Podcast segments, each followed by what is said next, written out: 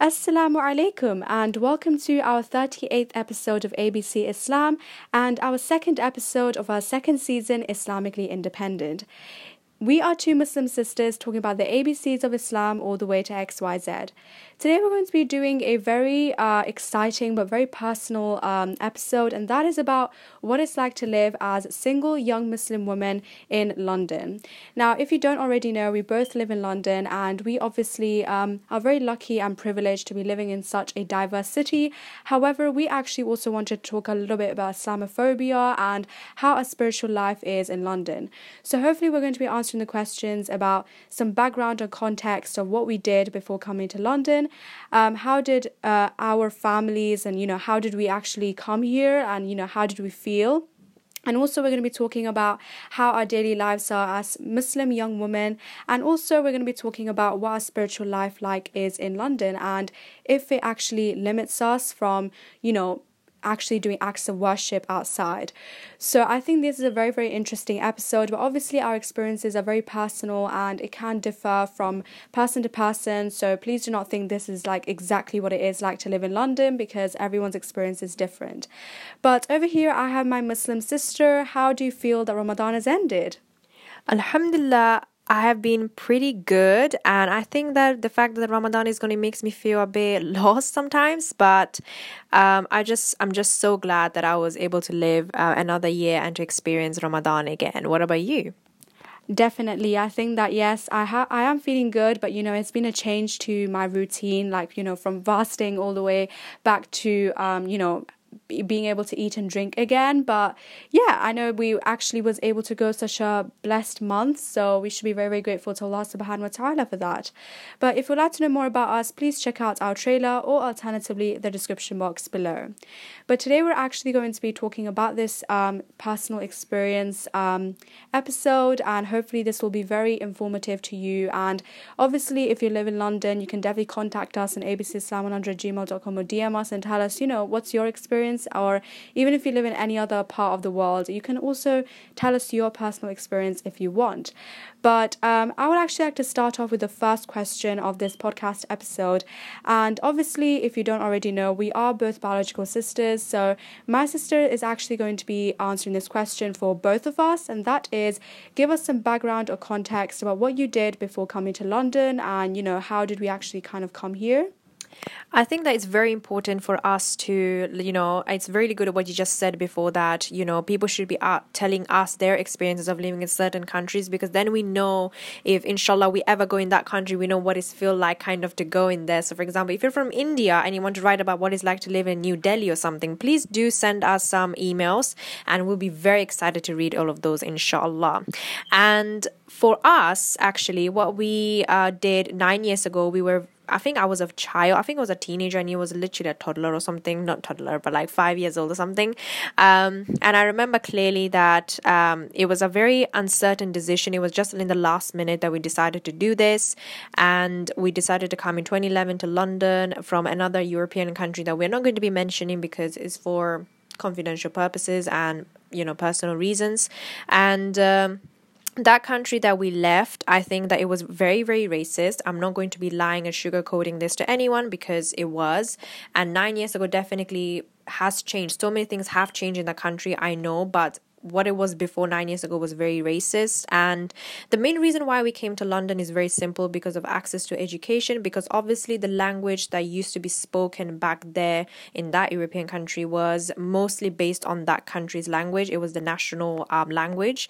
But obviously, that language was not going to give us a really nice job or, you know, access to education or access to kind of jobs that are very high paid or something like that. And we're going to be very limited in opportunities. But whereas in London, there are a lot of opportunities for different kinds of people. Even if you did gcse's for example you can have a nice job still and it's not limited to like color or race or gender or religion. So i think alhamdulillah allah has blessed us in that way to bring us to london and also i had very mixed feelings and i'm sure my sister did as well when we came to in this country or before as well because we were thinking oh we were born in that country we're not, never to see this country again. We might even forget the language and i actually did um, because i did not speak that language anymore after coming here because i was so focused in english and i'm so fluent now alhamdulillah in english and i'm and i don't feel any regrets that the fact that i've forgotten the language at all.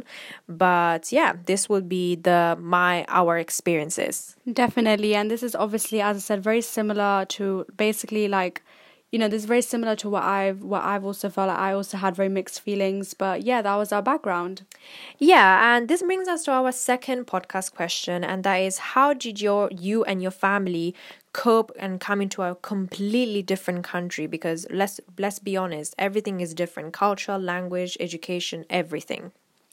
Well, definitely, um, it was quite a different experience. Obviously, when you go from one country to another, like it is a very different thing and you know you have to get adapted not only to you know living there but you also have to get adapted to the people the culture the you know the religious status like you know if you have access to things and we feel very grateful that London has actually given us all these opportunities, obviously by the decree of Allah subhanahu wa ta'ala.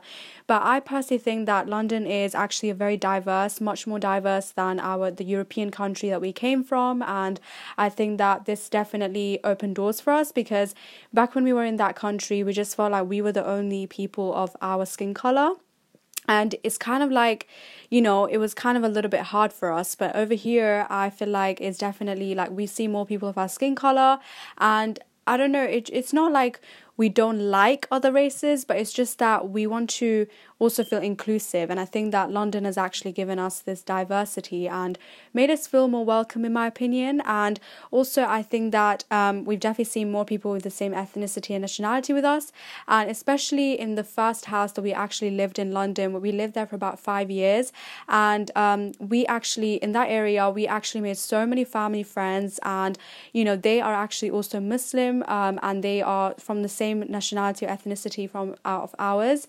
And we've actually actually made so many family friends there that they've actually helped us to access to different things like Islamic facilities such as mosques and Islamic shops, Zamzam stores, uh, where you can get halal food. That is obviously very important, and also where we can basically do our acts of worship very sort of openly over here in London. And I think that it's definitely very, very different from our European country that we came from because back in that country, I feel like we, there wasn't even proper mosques that much. So I think that that was definitely very, very. Um, different but definitely by the decree of Allah subhanahu wa ta'ala we have found that there is a lot of access to different things yeah, and I completely agree with your point about, you know, um, about the mosques and stuff.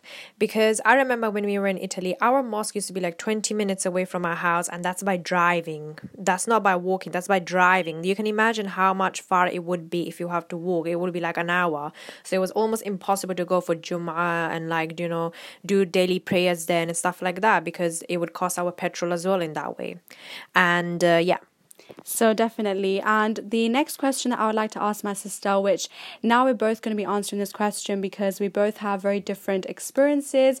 Um, as my as you know, as you may know, my sister is actually a university student and I'm a teenager. So we have been like my sister transitioned from a teenager to a young adult through um, these nine years that we've been living here, whilst I've transitioned from a child to a teenager.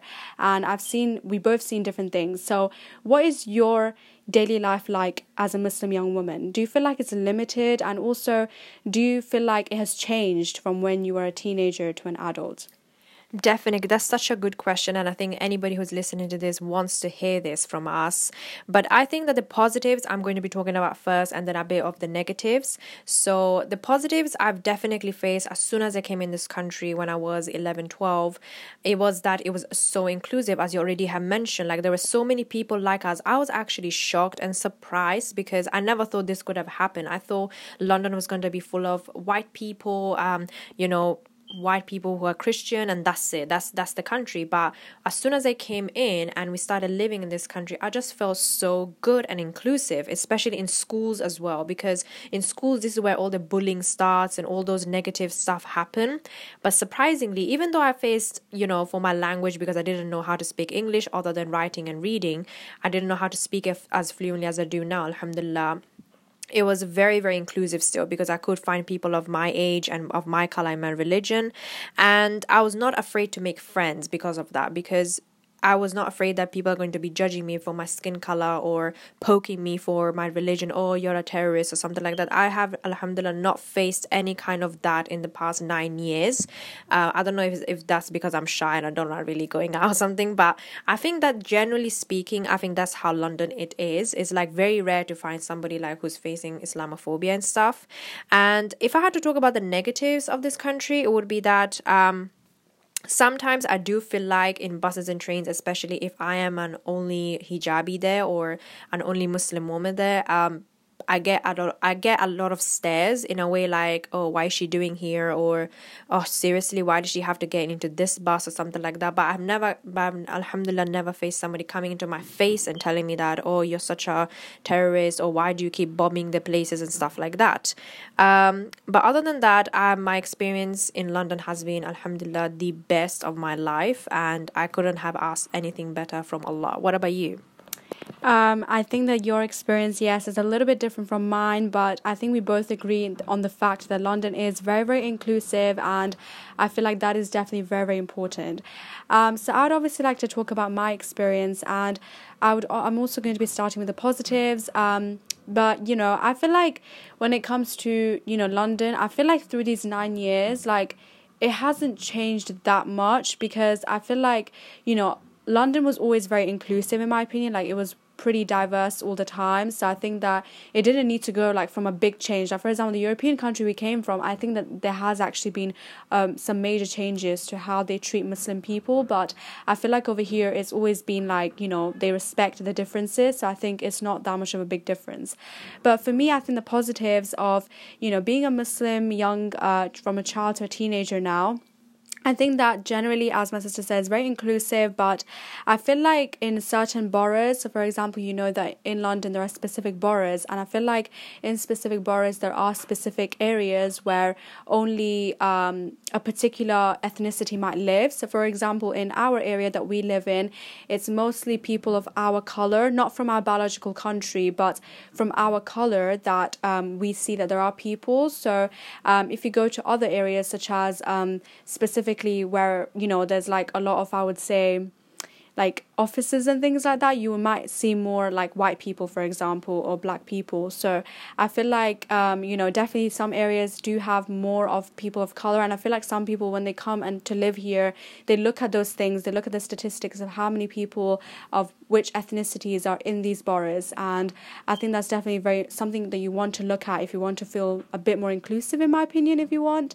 And also, I feel like uh, another positive is that obviously, as I go to an all girls school, if you don't already know, um, as because I live, the school is like literally very near my house. So again, I see people that are from my area like very frequently, and again, they're mostly of my skin color. But one thing that again is might be a negative is that I don't see anyone from my that many people from my biological country. So wherever my parents are originally from and where we're biologically from, and also um, I feel like another very small negative which I don't know if that's a really a big negative, and that is that I don't really see that, like, even though I have a lot of Muslims in my school, I, I feel like there is not that many people who actually practice the religion. Obviously, school and religion are like, can be two different things, so maybe that's why people don't do it. But generally, when it comes to religion, I don't really see it practiced that much in my school. Um, and not, but however, I would say that um, generally, I feel like the another positive is that I'm able to make friends more easily over here. I think that that's definitely very good. And also, I think that um, Islamophobia is very little, in my opinion. Like, I don't think Islamophobia is that big over here. Definitely, but some of us, somebody who's might be listening and living in London, they might be completely disagreeing with whatever we are saying right now. But that's just our personal experience, and inshallah, it will be keep improving like this. We don't want to face any kind of Islamophobia, of course. Uh, but this brings us to our last um, question of our episode, and that is, how is your spiritual or describe your whole spiritual living and relationship uh, with Allah uh, Subhanahu wa Taala in London? If you had to describe it in one word.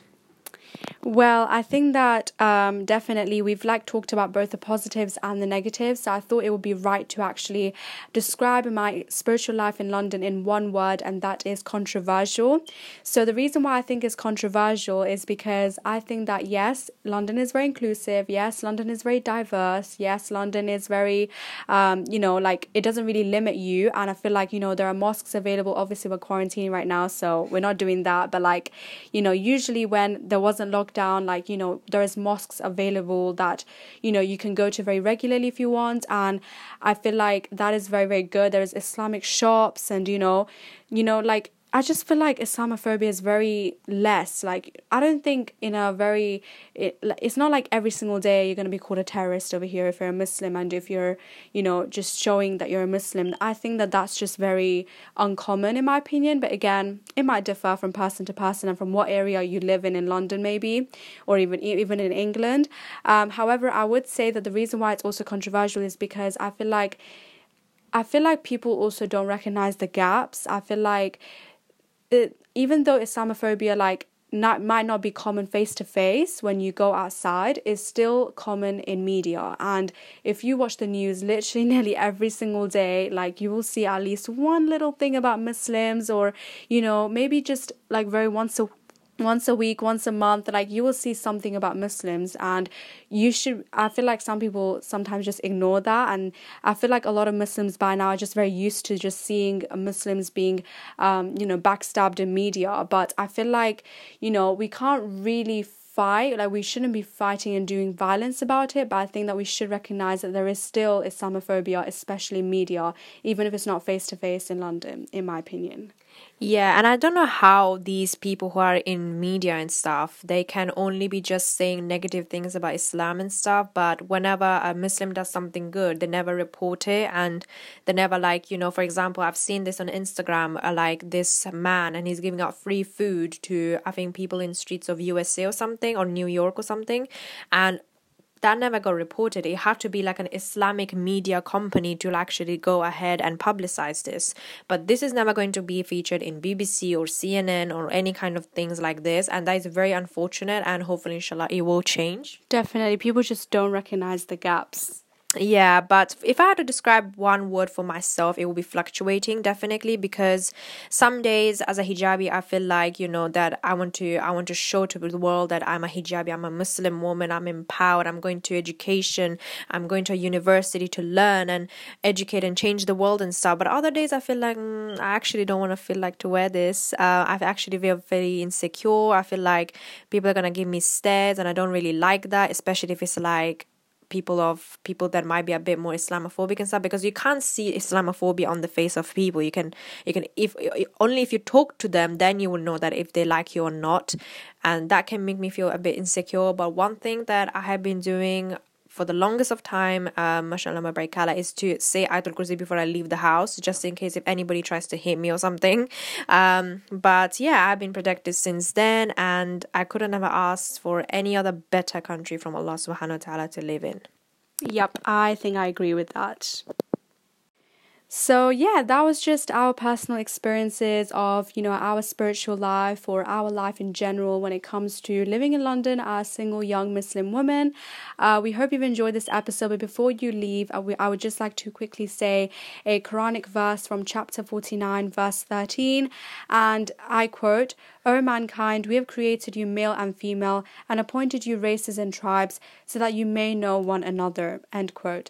So this clearly shows to us that Allah subhanahu wa ta'ala has made races, He has made people's skin colors different so that we can learn from one another. It's not just to be racist, it's not to be, um, you know, differentiating people. We should be respecting people's differences. And, you know, um, I feel like globalization, like, you know, bringing ideas, services, and goods all around the world can be something that's very um, beneficial to some countries or to some people. So I think that we should be taking advantage. And if you live in a country where Islam is not the prominent religion, then you can hopefully learn a few things from us. Or even if you live in a Muslim country, then hopefully, you know, maybe your experience might be a little bit different from us. So Alhamdulillah, we've come to the end of our wonderful episode today. We really hope that inshallah you've learned something new. If you don't already know, we upload every Tuesday and Wednesday for Islamically Independent series here on ABC Islam. Please subscribe or follow us on our podcast platforms such as Google Podcasts, Apple Podcasts, and Spotify. Most platforms are free and you don't even need to log on. Uh, make sure to check out the description box below where we have some free gifts, and also you can contact us if you want to talk about talking about your personal experience of you know how it feels like for you, whether you live in London or whether you live in any other country in the world. You know, how about what what do you feel about your tribes and your races? Like, what do you think about this? It's your choice. If you want to actually send this to us, but Jazakallah khair for listening. May Allah bless us all, and we will inshallah see you next time. Assalamu alaikum.